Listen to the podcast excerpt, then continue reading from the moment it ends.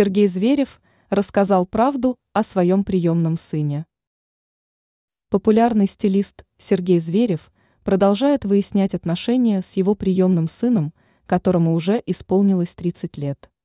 Сергей Зверев-младший продолжается настаивать, чтобы отец оказал ему материальную помощь. Мужчина заявляет, что на данный момент он находится в бедственном положении и утверждает, что у него не осталось средств к существованию. Издание «Телепрограмма» передает слова молодого человека о том, что отцу якобы плевать на его сложную ситуацию. На данный момент у Сергея Зверева-младшего квартира в Коломне, он ухаживает за пожилым мужчиной, и поэтому у него есть крыша над головой. Мужчина не смог найти себе хорошую работу, а аренда жилья стоит дорого в РФ.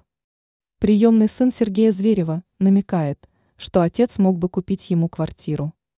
Он также добавляет, что если бы не усыновление, то у него уже было бы жилье от государства. Скорее всего, Сергей Зверев-старший сильно расстроился по этому поводу, так как стилист хотел просто помочь мальчику и даже спас ему жизнь.